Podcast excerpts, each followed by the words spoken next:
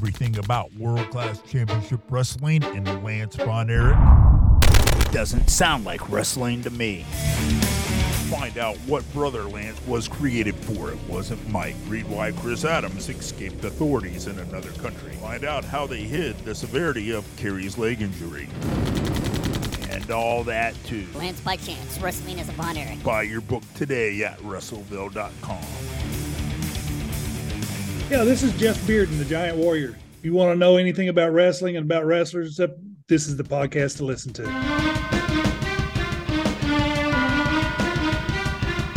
You're listening to the WrestleVille podcast. I'm your host, Vinny Berry, and my guest today is Jeff Bearden, professional wrestler of three decades, what, almost 31 years? You wrestled as the Giant Warrior, who you had quite the international career, and we're definitely going to talk about that. Jeff, how you doing, my friend? I'm doing good. You know, nice, nice, wonderful day here in Florida today. So you can't beat the weather out here. I I bet. I bet. Where I live in Texas, it gets a little hot, gets a little humid. I bet it can get that way over there as well, but it's just pretty, right? Just not the heat. You know, it gets it gets really humid stuff, but I I don't think that since I've been here for the last five years, I've ever seen a hundred degree day. Oh wow. It's always been 97, 98 and stuff during the summer and stuff, but I don't think I've ever seen a hundred. Wow, good for you. Yeah. Yeah, because I saw 100 recently. Bit, a bit of a difference instead of being in Las Vegas. Oh, yeah, no kidding. Yeah, I was talking to a uh, young lady from Phoenix uh, just today, and I was having uh, uh nightmares. Oh yeah, they can get it, they can get as bad as it used to get in Vegas. Yes, absolutely. So, Jeff, you recently wrote a book please tell my listeners what the name of the book was? The Man Behind the Makeup. Um, and it's just covers basically my wrestling career and, you know, the three or four main characters and stuff that that I did. You know, Giant Warrior is probably where I first started making my name, and uh, you know, I did Butch Masters for a little bit before that. That was a cowboy gimmick. Uh, Tiger Steel and stuff. I'd started. I'd been in South Africa for so long that I started becoming a little bit stale because everybody had seen me. So I took six months off. We did a character change, name change, and came back with the story behind why I did it. And then I started working as Tiger Steel stuff and did that throughout Europe and did it in Mexico for a little while. And then the last one and stuff was Colossus the Gladiator. Now, when so so we can explain to the the listeners describe your your size, your height, your weight, because you are, you know, when we call you a giant, you oh, yeah. you you are. Yeah, I'm a legit half inch over seven foot. And then I wrestled anywhere from oh, after I got going and stuff with my career and stuff, I wrestled anywhere from about 340 to 370. You know, when I first started wrestling and stuff, I wasn't but about 285, 290 and stuff and looked like a basketball player, which was what I was. I just got through playing bas- uh, professional basketball in Belgium and contacted the Funks and they got me started and started doing my training and Dory moved from from Charlotte to Florida and Dick Murdoch and stuff took over and I worked with Dickie and stuff after that. Yeah, I guess I guess you could say those guys are kind of credible, right? A little bit. They they've done a couple of things in their careers wow you know to to work under the funks and then to work under dick murdoch. What do you think it was that they passed on to you that added to your success you believe? Well you know dory when we first started you know i hear all the horror stories about these guys and stuff that do the 5000 push-ups and setups and squats and running around the ring and all that other kind of stuff Dory got me in the ring the first day and um, had me get on my hands and knees and stuff, and he locked me up. Said, "Okay, try to get away from me." And it didn't matter what I did; I couldn't get away from him. And he told me, you know, after that stuff, he said, "Okay, that that's what we call a shoot. Now I'm going to teach you how to work. And we went straight into, you know, lockups and holds and bumps and, you know, all that, that fun and wonderful stuff. And, you know, so I learned a lot of the technical stuff from Dory. You know, I didn't use it a lot in my career because as big as I was and stuff, you know, my style was more like a, a Bruiser Brody style, you know, type style and so Dory's, you know, I could I could have gotten out there and chain wrestled with anybody. You know, I had the knowledge and stuff of how to do it and could do it, but it just didn't fit my character. You know, and then Murdoch and stuff kind of taught me some of the crazier things in life. And, you know, we went over, you know, working the crate the outside the ring and doing the, you know, all the the punching and kicking and stuff like that. So a lot of that stuff I got from Murdoch. And then it just you know over the years and stuff it just kind of melded with you know take a little bit from this guy take a little bit from this guy and a little bit from this one. And you know and then i just i developed my own style from that. I'm sure you got a lot of psychology from those guys too right yeah yeah they they definitely taught me and stuff you know how to to work a crowd and you know how to how to get my matches and stuff over and you know, it, it was difficult. I was really uncomfortable the first couple of times I called matches. But, you know, once I got used to it, and, you know, like I said, I'd worked with so many good guys and stuff that it taught me different pieces and stuff here and there and stuff, you know, the from Abdullah the Butcher to Stan Hansen to Terry Gordy, you know, all those guys and stuff, you know, just taught me a little bit as we were working together and stuff. They would teach me as we were working because I was still pretty green when I was working with those guys you know, when you got done with the funks, uh, where where did you go? Did you go straight to the international scene, or did you? I, I think you went somewhere. No, I started with uh, Jim Crockett. Okay, I started with Crockett Promotions and stuff, and I wasn't really getting the the work that I was wanting to get. You know, I was only working two, three, four times a month and somebody put me in contact with a guy in Alabama and stuff that was running, you know, Friday, Saturday, and Sunday. And so I, I moved out to Birmingham and stuff and started working there, where I was at least getting three, you know, three nights a week. And you know, from there I went to a little promotion in Florida, and then then I started. I went to Mexico and stuff. And after I went to Mexico, then all the international stuff started falling in place. How would you compare the say outside the United States to the United States? What was what was the biggest difference? I think that that you might have. I actually enjoyed working the international stuff more than I did in the states. And once I got going, I mean, it was always funny and stuff because you I would go into foreign countries and stuff, and they would tell me and stuff. He said, "Now, you better get ready for tonight and stuff because our stuff here is is real. It's not like that fake stuff you see in the states." So I mean, the fans there were still believing in stuff in wrestling, which you know the states and stuff had lost all that, you know, years ago. So it was always more fun for me and stuff when it was the 80s and 90s style of wrestling and stuff than what it kind of turned into and you know to what it is now and stuff to where it's all the high flying stuff and nobody in the world is going to believe you know what's going on in the ring now but back then it's stuff you know everybody wanted to believe it was real and especially in foreign countries you know they so me coming in at my size and then being American on top of it, you know, I was the just the big American bully that came in to work with the the local guy. And so that was, you know, I enjoyed that a whole lot more than I did, you know, basically coming in having the smart fans in the States. It was so real uh outside of the United States that you got stabbed, right? Oh, one, two, five times. Yeah. Of course, I read your book and you and I have talked. So I know some of the stories that you had. I mean, what was, I guess, the first time you got stabbed? What, I mean, what was running through your mind? Because you, you, for one thing, you think, well, damn, I must be doing my job really well, right? I did have that mentality every time I got stabbed and stuff. When I got back to the back and stuff, it's like I guess I did my job right tonight that I could push people to the point that they wanted to kill me. And that was that was always my mentality after something like that happened. I mean, the first time and stuff was in God, 90, I guess, in in Mexico City in the big bullfighting ring, Toreo, the Cuatro Caminos. And I just got through having a world title match and stuff with Konnan.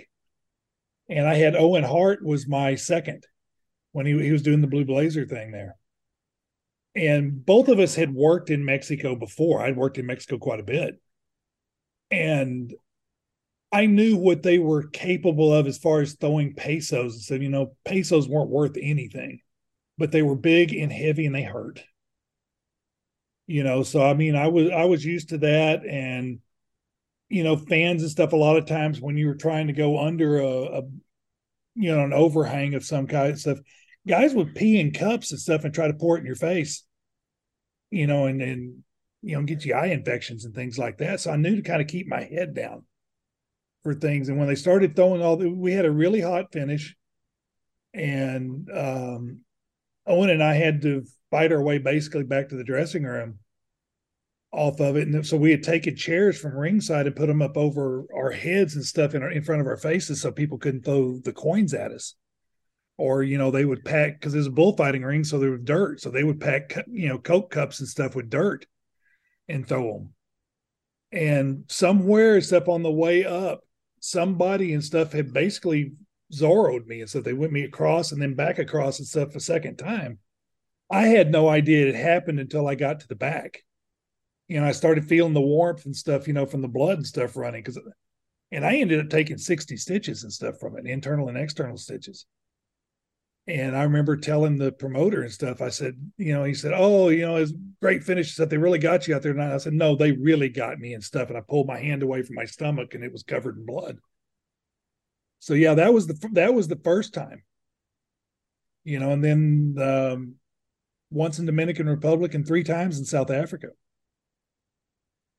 And and some close calls, right? The one in South Africa The one in just... South Africa, yeah, I, I, had a couple of close calls and stuff. The worst one and stuff, I got, um, you know, the I was we were setting up an angle for me to wrestle against Gama Singh, and in Durban and stuff. Durban's 85, 90 percent Indian population and stuff. So Gama was God and stuff in India, you know, in Durban, and we set the angle up.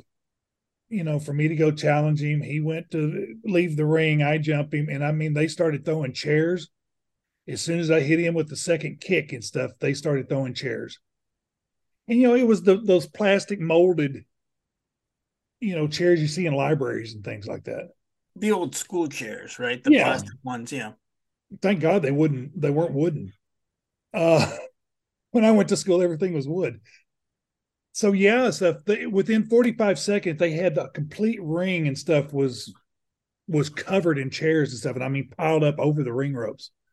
I had had to take a, I took a chair and put it over my head and just sat down on a chair and just let them fill the ring up. That's all I could do because I couldn't get out. You know, while I was under there and stuff, I started smelling smoke and somebody tried to set the canvas on fire. And then everything went dark and I started hearing dogs. So they had brought the riot squad in to break everything up. And as we were taking the chairs off, there was a guy and stuff in the corner where I was and I thought he was, you know, one of the workers and stuff for the shows and stuff. You know, I didn't know those people. And as he's taking chairs and throwing them off of me, I'm taking chairs and throwing them off of me. And I thrown a chair out, and as I turned back around, the guy had his had a knife and stuff and stabbed me in the chest. And the doctor told me the only thing that had that saved me that night stuff is that the blade was going vertical instead of horizontal. Because he said if it had been horizontal, it'd go between my ribs and punctured my heart and so that was probably the scariest one out of all of the you know out of all the times that i got stabbed and the, the riots that i caused and things like that so that was probably the scariest you know when you when you talk about that story i i too wrote about that story in lance's book there was a couple details that maybe were a little different from the story that was told but I was very pleased that it was very, very, very, very close. it was very, very, very close, and it it it it said to me is like, wow, you either you listened well or you took good notes, right? you know, and uh, I for a writer that that's one of the things I like to do is is try to be on spot, man. And uh, when I read your story in the book, I think I, I don't think I I called them. Uh, I don't think they were uh, the uh, the molded chairs, but other than that, everything else sounds pretty pretty similar. So, oh yeah, I mean, it was Durban could be a scary place. I wrestled in Durban 15 times. I had 11 police escorts out of the building. So, and most nights and stuff was a you know we wrestled in a big tennis stadium, and I mean it was it was a fight almost every night to get from the ring back to the dressing room you know, and of course, as soon as they start throwing things and stuff, security disappears. You're on your own. Oh, oh, did you did you talk? I can't remember. Did you talk about the train bombing in your book? I don't yes. remember. Yes. Did you? Yeah. All right. Did you go into yeah. detail with it? That yeah, that was an interesting experience and stuff. Myself and uh, Lance Von Erich and Dusty Wolf, we were all sitting in a car. A guy walked through. We didn't think anything about it. I think I think Dusty and I were playing cribbage you know, and talking to talking to Lance. And about two, three minutes later, stuff we hear this big explosion and he dropped a pipe bomb and stuff in the mail car. And so it blew up, you know, when it when it blew up, you look outside and it looked like it was snowing because there's so much paper in the air and stuff, you know, falling down from the explosion. So yeah, that was, and you know, we were stuck on the side of the road and stuff for you know hours and stuff waiting waiting for them to get another train to us so we could get for wherever we were going. I think we were going back to Bombay or Mumbai, whatever you want to call it today. And so yeah, that was you know they that could have easily been dropped in our car just as well as it was the next one. Right. Right. Absolutely. Absolutely. What was it? You know, you you talked about Mexico. Um, and when when did you go over to South Africa, and how how all did that go about? Um, my first trip to South Africa was 91, 92. And um, Dusty Wolf was actually the one that was um, booking talent and stuff for Paul Lloyd, who was the you know the big promoter there in South Africa. So you know Dusty was responsible for me getting there. And let's let's uh, clarify who Paul Lloyd is. We're talking about Paul Lloyd Sr. He wrestled as the Pink Panther in yes. South Africa, but he is the father of PJ Black or Justin Gabriel. Yeah, so you know, we went in the that first time and, and you know, I caused a riot my first night. You know, we had Dusty and I had to fight our way back, and I mean, they were throwing chairs and tables and everything else. And we had to go downstairs, and it was a you know winding kind of staircase. So people were still throwing stuff at us as we were trying to get down the stairs. You know, so I mean, yeah, South African stuff could turn on you in a heartbeat and stuff. It could really, you could really get a violent crowd.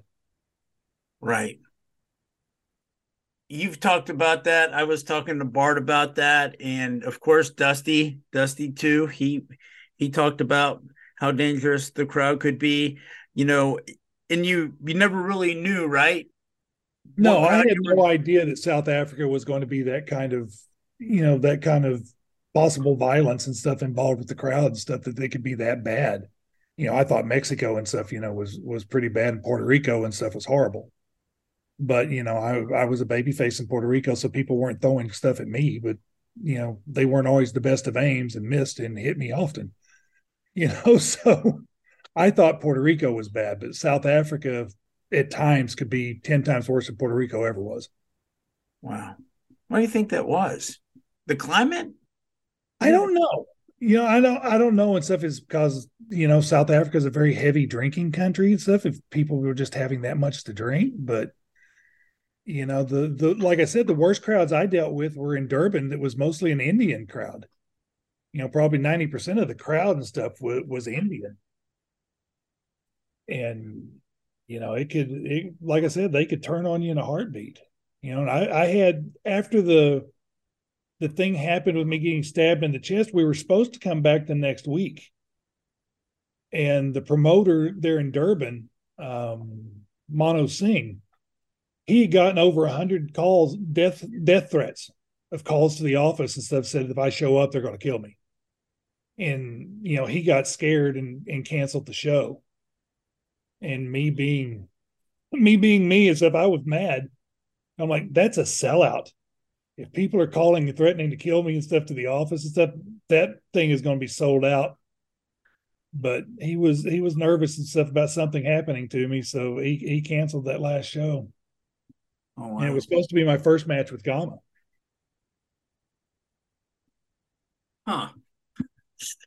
That would have been interesting. You know, because I So- mean, I would have people in the the shopping mall that you know I used to go eat and go to the movies and stuff like that there in Durban and stuff when I had some off time, and I had people coming up to me in the mall and stuff saying, "If you show up tonight and stuff, we're going to get you."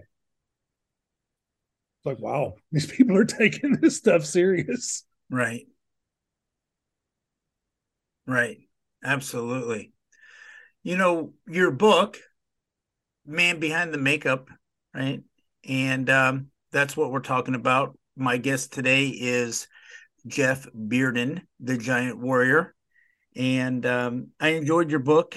I I I I I liked it. It was an easy read and it wasn't it wasn't long, so it wasn't intimidating, right? It was easy to knock it out in in a few sittings, you know, because I, I was just reading a couple chapters at a time.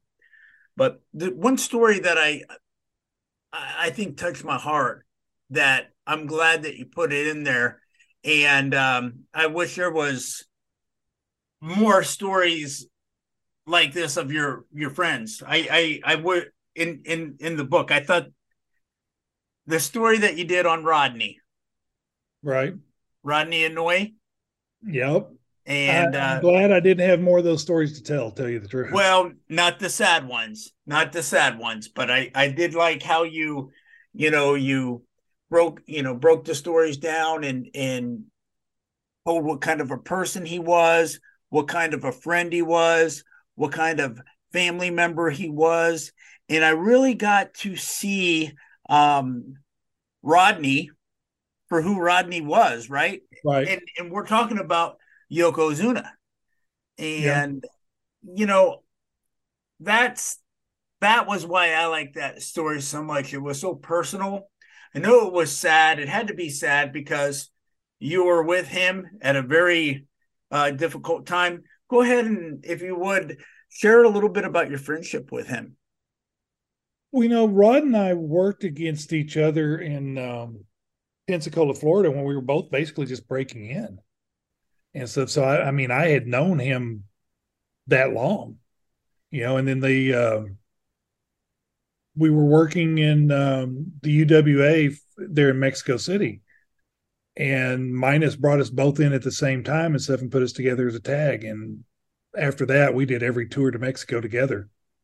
You know, I would work some of the northern cities, you know, on our time off from Mexico City that he didn't work with me because, you know, living in Texas and stuff, I was close to the border. But, you know, we had we had a great friendship. We did everything together and stuff when we were there in Mexico. Um, you know, he he was the best friend I've ever had. So I mean, it was you know very difficult. And then I moved to you know we quit working Mexico, uh, and then shortly after that, I went to South Africa, and they asked, you know, Paul asked me to come out and help him with the wrestling office, so I moved to South Africa. And um, when WWE first came out to South Africa, so I was doing um, security work. I was doing bodyguarding work uh, when I wasn't wrestling, and we got the call and stuff that you know, would y'all be interested in doing security work for all these wrestlers? And you know, of course, my boss looked at me and stuff. He's like, "Well, you feel like hanging out with your friends for a week?" I'm like, "Sure." So my job with that one ended up being driving Rodney around in a van because he couldn't fit on the bus. So, and we hadn't seen each other for you know several years. And I remember I was behind a, a set of trees and stuff in the lobby of a hotel as he's coming off the elevator and of course, you know, I have to give him a hard time. So it was just like, um, I said, God, that guy's so fat. He's like, Where are you? I recognize that voice. And so we reconnected from there. It's, you know, so we were, you know, I did all the tours and stuff that he came to South Africa on. And then we were kind of out of pocket again. And then we got back in touch and stuff on um, a Saudi Arabian tour.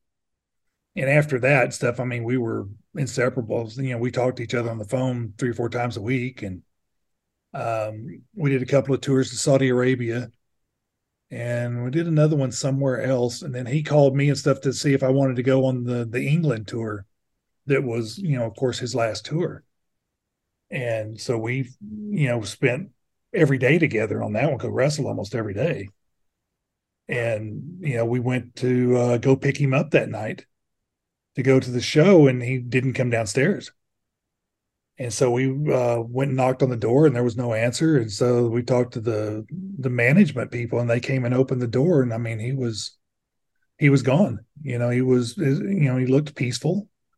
You know, he had the covers pulled up to his chest and you know, they were able to pull back that he had, you know, on his uh bill and stuff that he had watched the the pay per view that they had just had. I think it was the one where Rikishi got knocked off of the cage into the back of the truck. And he had called and and then he, you could see where he called and talked to Rikishi that night. And I guess that was the last person he talked to before he died. Wow. And so the you know after that the the hotel that he was staying in was great with me. You know, making sure I had a room and I had you know I can make all the phone calls I needed to make to call people and get the arrangements made and you know, I guess the first person I called was Afa, you know, and told him. And then I talked to Rikishi and stuff shortly after that. And, you know, I that was the hardest thing I've ever had to do and stuff was break that news to those guys. And, you know, the promoter wasn't the most helpful person as far as trying to get, you know, Rodney back home. And, you know, his sister flew out, his sister Venus flew out and I took care of her and we went to the, you know, we went to the funeral home and sat with him for hours, but they took good care of her as well. And then, you know, we finally managed to get things, his ticket and everything else cashed in. So we were able to get him, uh, because they had to fly him home cargo because he was so heavy. Rod was probably six and a quarter, 650 at that time. Wow. You know, so yeah, it was, you know, it, it was a hard thing. I made the promoter and stuff do the 10 bell count every night. He wasn't going to, but I mean, I insisted on him doing it probably the biggest memory and stuff that I have with him that always stands out in my mind. On the way home to the hotel that we were staying at from the big arena in Mexico City and stuff, we went down this street called Sullivan Street. And on it and stuff was where all the prostitutes were. So there were all sorts of girls and stuff standing on the corners waiting to get picked up. So our bet on Sunday nights and stuff was we would take a bet on how many girls we were going to count on the way back to the hotel and whoever lost stuff had to buy dinner that night. Well, dinner and stuff was always we went across the street and there was a lady that showed up in a station wagon and brought out her cook stove and her pots of beans and rice and made steaks and you know that that was our Sunday night together and stuff and we did that every Sunday that we were there. So I mean, that's always one of my best memories and stuff that I can remember of him. And so that always comes to mind and stuff because we, we, you know, we used to have so much fun and laugh about, you know, I mean, I mean, there would be 60, 70, 80 girls and stuff on that street sometimes. So I mean, that was always a, a fun story that we often laughed about when we talked about it and stuff another, you know, later on in life. Jeff, tell us one more time the name of the book and where can people get it? Name of the book is The Man Behind the Makeup. Uh, it's available on Amazon. You can get it uh, either as a paperback, you can get it as an ebook, and it's also available on uh, Audible as an audiobook. So basically, any way that you want to read or listen to it, stuff it's it's available to you. The man behind the makeup, the Jeff Bearden, the giant warrior story, right? That's right. All the right. life, the life and times of Giant Warrior, Tiger Steel, Colossus, and Butch Masters. Well, it's been a pleasure talking to you as always. I've enjoyed it. This yeah. has been fun. Yeah, and we we can definitely do it again for sure. sure. You know, there's there's always something we could talk about, right? yeah, there is but yeah, anytime you want to do this again, just let me know. I'll make myself available for you. All right, man. Well, thank you very much. I wish you much success with the book. And uh, did you enjoy the process? I did. I did. It was, you know, the well, and I mean, you know it stuff. I don't know how many other people know it stuff, but I actually own a ghostwriting company. So I mean, I used one of our ghostwriters and stuff to write it, and I mean, the process and stuff was was so simple and so easy. You know, it wasn't something I would have wanted to do on my own, right. but using a ghostwriter and stuff made everything so much easier to do. Right. I mean, you know how hard it is on your end and stuff of, you know, having to write these books, and I can just imagine me trying to do it. Being a ghostwriter myself. exactly. So you know the process. Yeah. It's been a pleasure, my friend. Thank you, sir. We'll be talking soon. All right. Look forward to it. All right. You're listening to the WrestleVille podcast where wrestling lives.